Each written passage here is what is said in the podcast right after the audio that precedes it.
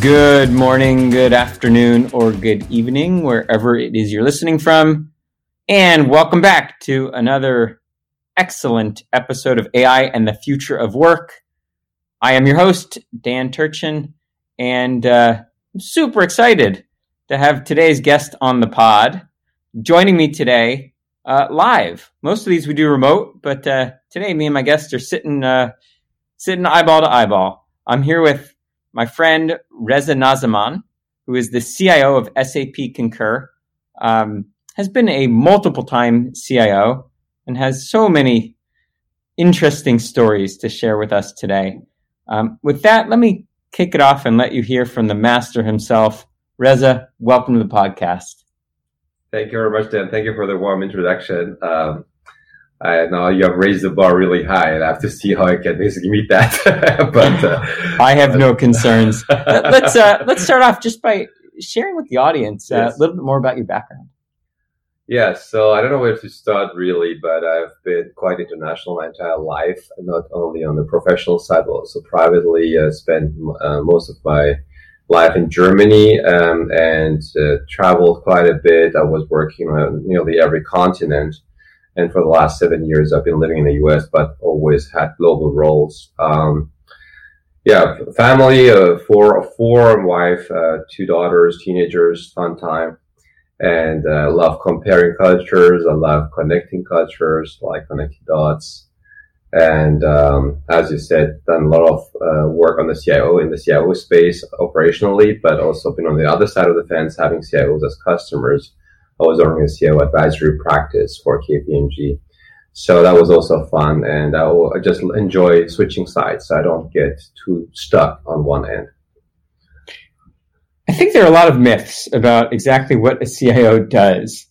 Um, you've been one for a lot of your professional career. Yeah. Tell our listeners what's what's a day in your life look like.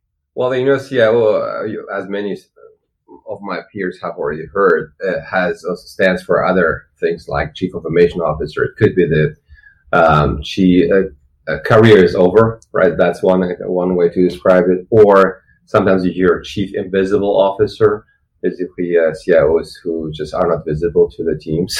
so, and it actually sometimes happens, and both happens actually. Career can be over, and you know you it can become a situation where you're just so busy managing up that you just don't have time really to, to do your real job.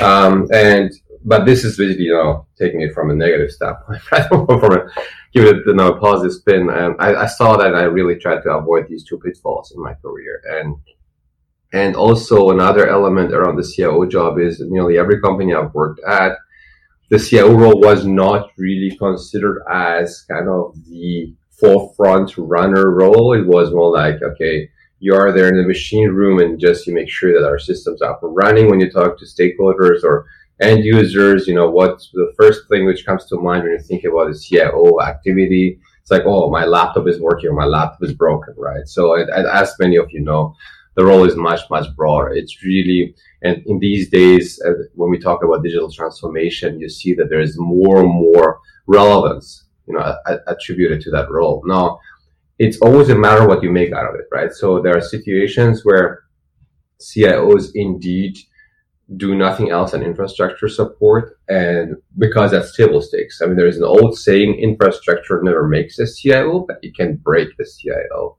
So, so that's certainly true. Table stakes. You need to make that well before you earn the right to grow and to expand your area of accountability, right? But if you know another, I don't want to put too much wisdom here into the into the podcast, but another stats around CIOs is that the usual lifetime is two to five years. And why is that? Because you know there's pressure, there's lots of accountabilities, there's lots of dependencies on systems, and there is high expectations, and then. Uh, if you don't take enough risks, then you don't move really the needle. So you have to basically find the right balance there. So obviously, there's also the uh, you run easily into a situation where you are blamed for things which are basically not working, right? So, so you have that element as well. But overall, it's a very broad role. And what people often forget is not just about technology. There's a lot of the people element is so important. The culture element is so important, especially if you run large global teams. You know, you see that conference calls, right? You know, run usually our U.S. headquarters. You know, we often forget, you know, that other cultures maybe are not as extrovert as we are, right? And they, they don't speak up, and then we sometimes think that it's just because they just are too shy, maybe, or they just, you know, are not uh, performing, right? And that, that would be really the false conclusion. But sometimes it happens that way, and we need to be respectful about different cultures and how people basically interact together and take the best out of each each each group, right? So, so I think it's a very broad role. There is high expectations. Uh, CIOs earn the right to have a seat at the table at the executive table. It's not always given. Also depends who they report to. Obviously, I mean that's a starting point. But then you can earn the right because reporting line organizational structure is just one element, but it's also important to prove it, right? To prove relevance and to prove impact and also to demonstrate what it means. You know, chief security officers sometimes are part of the CIO organization, sometimes they report to the CIO, sometimes they're a peer to the CIO. Um, sometimes they're a total different organizational unit, right? I mean, I personally prefer actually the CISO to be independent from the CIO. Um, but that's also another, I mean, we can talk maybe next time with the CISO role, but they have, of course, also a huge, huge burden to carry and also justify always investments is always harder for them than for CIOs. But for even for us, you know, there are certain things which are easy to justify and others harder. And ideally, you turn basically the situation around and, and ask, involve the business early enough that they sponsor engagements as opposed to pushing things up the hill from an IT organization. At the same time, CIOs don't want to be just order takers, order takers. They want to be partners of the business. So highly complex setup, uh, lots of challenges, lots of opportunities, never gets boring. So people who have not been in that role, you know, especially in technology software firms, I've been working in various software firms. Now I'm at SAP Concur. I was previously at Microsoft we are considered sometimes, you know, like, ah, okay, you run the IT in the background, right? And we do the business on the forefront, right? So, so we have to work an extra step, right? To prove that actually we also have a huge kind of impact on the outcome on the top line as well, not just bottom line, not, not just cost saving, right? And, and that's, that's usually appreciated if you can prove that. A lot of themes there that I want to want to unpack. Um, one of which is um, do you think of yourself as first a technologist or first a people manager? And then the, the, the part two yes. of that question is, is what you think of yourself as being reflected in kind of your, your daily calendar? Yes. Yeah, I would say, uh, actually, I would add a third dimension, which is business. I would say I'm first business because I've worked in various industries, and every industry is different. Every industry has different priorities. I mean, starting with also like, uh, you know, the, the gross margin, right? You know, you have you know, work for a software company, obviously you're almost like spoiled, right? Uh, for example, Microsoft, right? So, so you have more means, more flexibility, right? But I've also worked in, you know, really low margin businesses where every dollar really matters, right? There, of course, you have to be more, much more cost conscious about the investments you make. You need to be much more thoroughly thinking through what, what it takes, right? To, to really question everything we do in IT, whether that's necessary to drive the business forward or not. And sometimes, you know, IT departments become kind of self, self-sufficient, self-containing. We just have meetings and conference calls and, you know, important, you know, projects to run and, and we lose sometimes sights of the connection to the business outcome, right? So I would say that's, that's first. And, and second, I would say it's certainly people because people matter much, much, much more than technology. Technology at the end of the day is, is created and also is, is coming together through people who can collaborate together. So if the people component doesn't work, nothing works in technology, right? And, and I've talked to many business stakeholders in my previous lives who assumed, well, you just start IT, you just finished project and then we don't need IT anymore. Well, that doesn't work that way as well because no matter to which extent we automate, there is still people component necessary. And, and actually by automation, all we do is we, we increase this level of sophistication, also you know, the intellectual kind of opportunities for, for our, for our engineers as a, you know, and move away from routine tasks and manual tasks from, from the desk so they can focus on much, much more exciting jobs, right? So all up actually makes so much sense. And I would say people first, technology next. Um, I've seen different CIOs thrive externally, kind of as an evangelist for the business. Yes. And others thrive internally as, you know, kind of a leader of internal technology initiatives. Where do you thrive? Uh, here again, I would see a third uh, component, which is end customer. So, so what I've done at Microsoft, for example, uh, I tried really to split the time. I didn't kind of took really uh, note on exactly how many hours I spent in each area, but but I tried to spend about twenty percent of my time with end customers, and and that was a very very good engagement with our um, solution teams out there the customers because the customers, yeah, always were interested in how we had implemented our own products, right? Within our own company, we called it the eat your own dog food exercise, right? And then if you take the other 80%, then I would say that, you know, internally has always that uh, connotation of, of um, overhead or maybe not really needed, right? So, so I would say, I would differentiate there and I would say that uh, it's important to spend a lot of time with the business and not just for, for myself, but also my leadership team to understand what, where the priorities lie and how the business is evolving and where the dependencies are on IT. So we can do a good job then internally to implement that. And even the entire, I would say every individual in my IT team, uh, is working on increasing the business savviness because if you're just experts in our field and are, you know, detached from what's really happening out there, what the customer pain points are to start with, and then how we're solving them with our products, then we it will be really hard to to do to match. I mean, there are some pictures on the internet where you see people building bridges and they don't, you know, fit in the middle, right? That would be maybe an analogy which comes to mind when I think about this topic.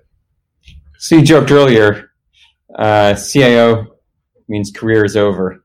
Um, why is it that uh, it's such a uh, a role with such a short shelf life? What what is it that CIOs miss that uh, that don't stick stick around very long? I would say that the two ways how careers can be override. One is just towards kind of becoming a, a like a, um, deadlock where you just can't advance your career anymore, right? So you have done maybe, you know, good career in sales marketing, right? And, and after a while, maybe your sales numbers are not as great anymore. And then the CEO looks at you and say, well, Reza, you did a great job. Uh, I don't want to lose you, uh, but I don't see your future in sales anymore. So why don't you just do the CEO job? And I mean, to pick my name, but this situation actually had happened a lot of times in a number of companies I've been at where senior leaders from the business side were just assigned the CIO job or actually the head of HR, same thing, that role because there were just, you know, uh, there was no more space for them on the, on the business side or sales marketing side in most cases or product. Um, that's one way. And, and that's you know that that's it basically. So that's one way how you can associate careers over to the to a scenario. The other way is, of course, if you again do too many things at once, because as a CIO, you just have. I mean, I used to work also in consulting. Consulting was so much easier than being in a CIO role because in consulting, you have a clear mandate, you have a clear scope, you have a clear budget, and clear, more or less timeline. I mean, of course, there's some, you know, there's some slippage there, but all up, it's there's clarity around the priorities you have for certain tasks and resources. In IT, you don't have that. In IT, you have is a broad spectrum of things you could do. You never have enough resources and you never have enough time. So then you start the game, right? Then you start to prioritize, you start to assign resources, you, try to run fast, you want to have quick wins, you don't want to kind of go into old style waterfall mode where things never, never arrive, right? And it's always promised and the can is down the road all the time. So you want to have that notion. And, and what happens then is as you, you move sometimes to a spiral, spiral where you create, you know, momentum around certain things, you deliver outcomes, you deliver great project outcomes and, and the people you deliver these projects or these outcomes to, they, they, they gain appetite and they want more and you also want more, right? And then you, and then you, you, it could be that you spin too many plates at the same time and and and also complexity of course kills you sometimes right that the systems become too complex You don't have enough experts, including yourself, who understand really the end-to-end picture. And, and no matter how many architects you hire, you still kind of struggle with that right? And, and of course, there's war for talent. You know, there's you know every company wants to hire the best technology resources. I mean, being in technology, there could be a better time than today for all of us to be in this in this industry. So all that pressure leads to a situation where failures are inevitable. And then it's a matter of, you know, which failure leads to which consequence, right? And, and, you know, things crash, you know, there might be a business impact, there might be a huge financial impact, right? If these happens a few times, if systems become, start to become unstable, then of course the CIO gets under pressure. If, if, you know, some smart CIOs see that coming and then, you know, start engaging with other companies and then, you know, jump to the next job. That's one way to do it. And uh, the other way is basically just career ends and then they just you know, have it maybe just garden leave for a while and then start something new. But i would say i wouldn't really reduce kind of that dynamic to cios if you look at ceos in corporate america we have pretty much the same uh, dynamic as we speak and if you look at the stats you know how what was the lifetime of ceo maybe 20 years ago compared to now it's it's it's it's reducing right um, and another factor which plays to that is competition, right? It's just as simple as that. New leaders going to pop up who just are extremely smart and extremely competent. And, and if you're chairing of the board of, of a, of a company, no matter which size, you look at, at the people who run your company today, you look at the potential people who have out there, and then you replace, right? So, so that's a natural, you know, uh, effect which which comes to play. But all up, there are there is not really a loser in that game these days because of the situation, economy, and technology. So if people have the right network, if people have the right also skills and profiles, they just land somewhere else because those those resources are so needed. Who went through those experiences, actually, who had those failures, those are the ones you want to hire first because they also have a good sense of reality as opposed to being a bit reckless. And you know, so there is always a positive side to this. So you've already challenged the assumption that to be a great CIO, you first uh, just have to love technology and be kind of a gadget head. Um, we got a lot of listeners yes. on, on, the podcast yeah. who, let's say, are aspiring yeah. to be great CIOs. Yes. What, in your career, roll back the clock, yeah. what are the skills that you've cultivated over the years that make you a great CIO?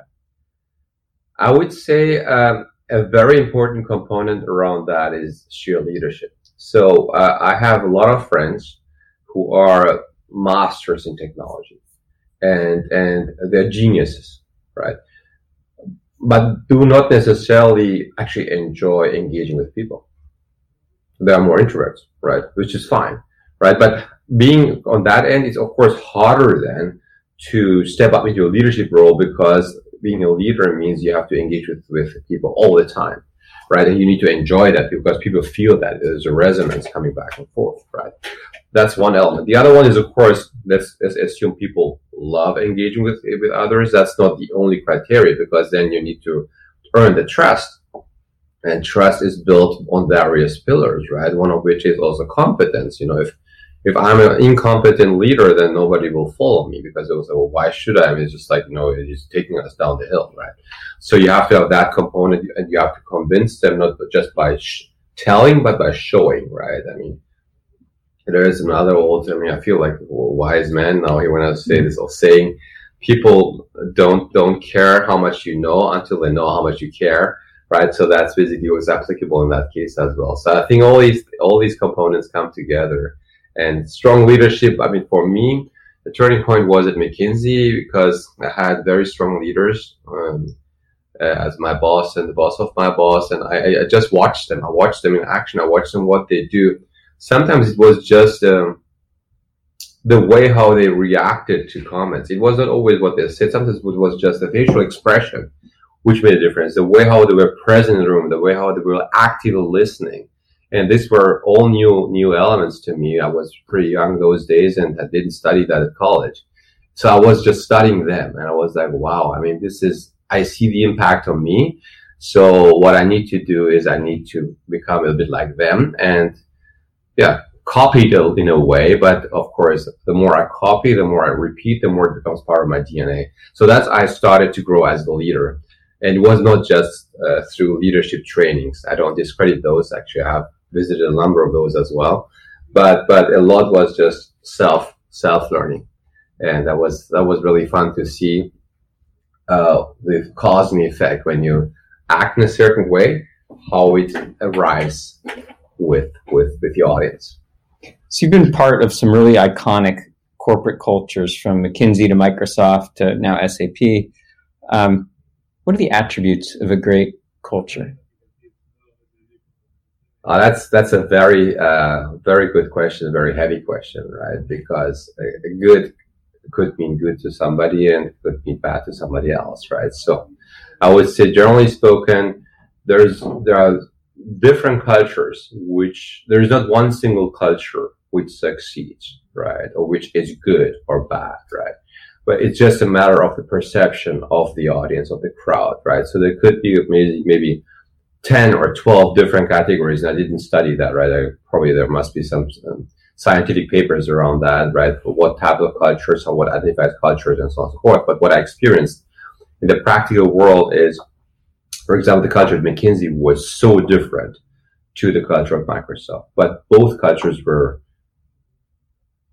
really kind of inspiring to me. They, they were, they were, I mean, what I loved of Microsoft, for example, is that every single employee loved the company. And I was like, how come that they love the company? Because when I was working consulting at KPMG and McKinsey, we had a number of programs which we called corporate identity. We ran corporate identity programs so people embraced the culture. It was pushed and there was nothing like that at Microsoft, but people still loved it. So I would I tried to understand how come that people love the company without a push from the top.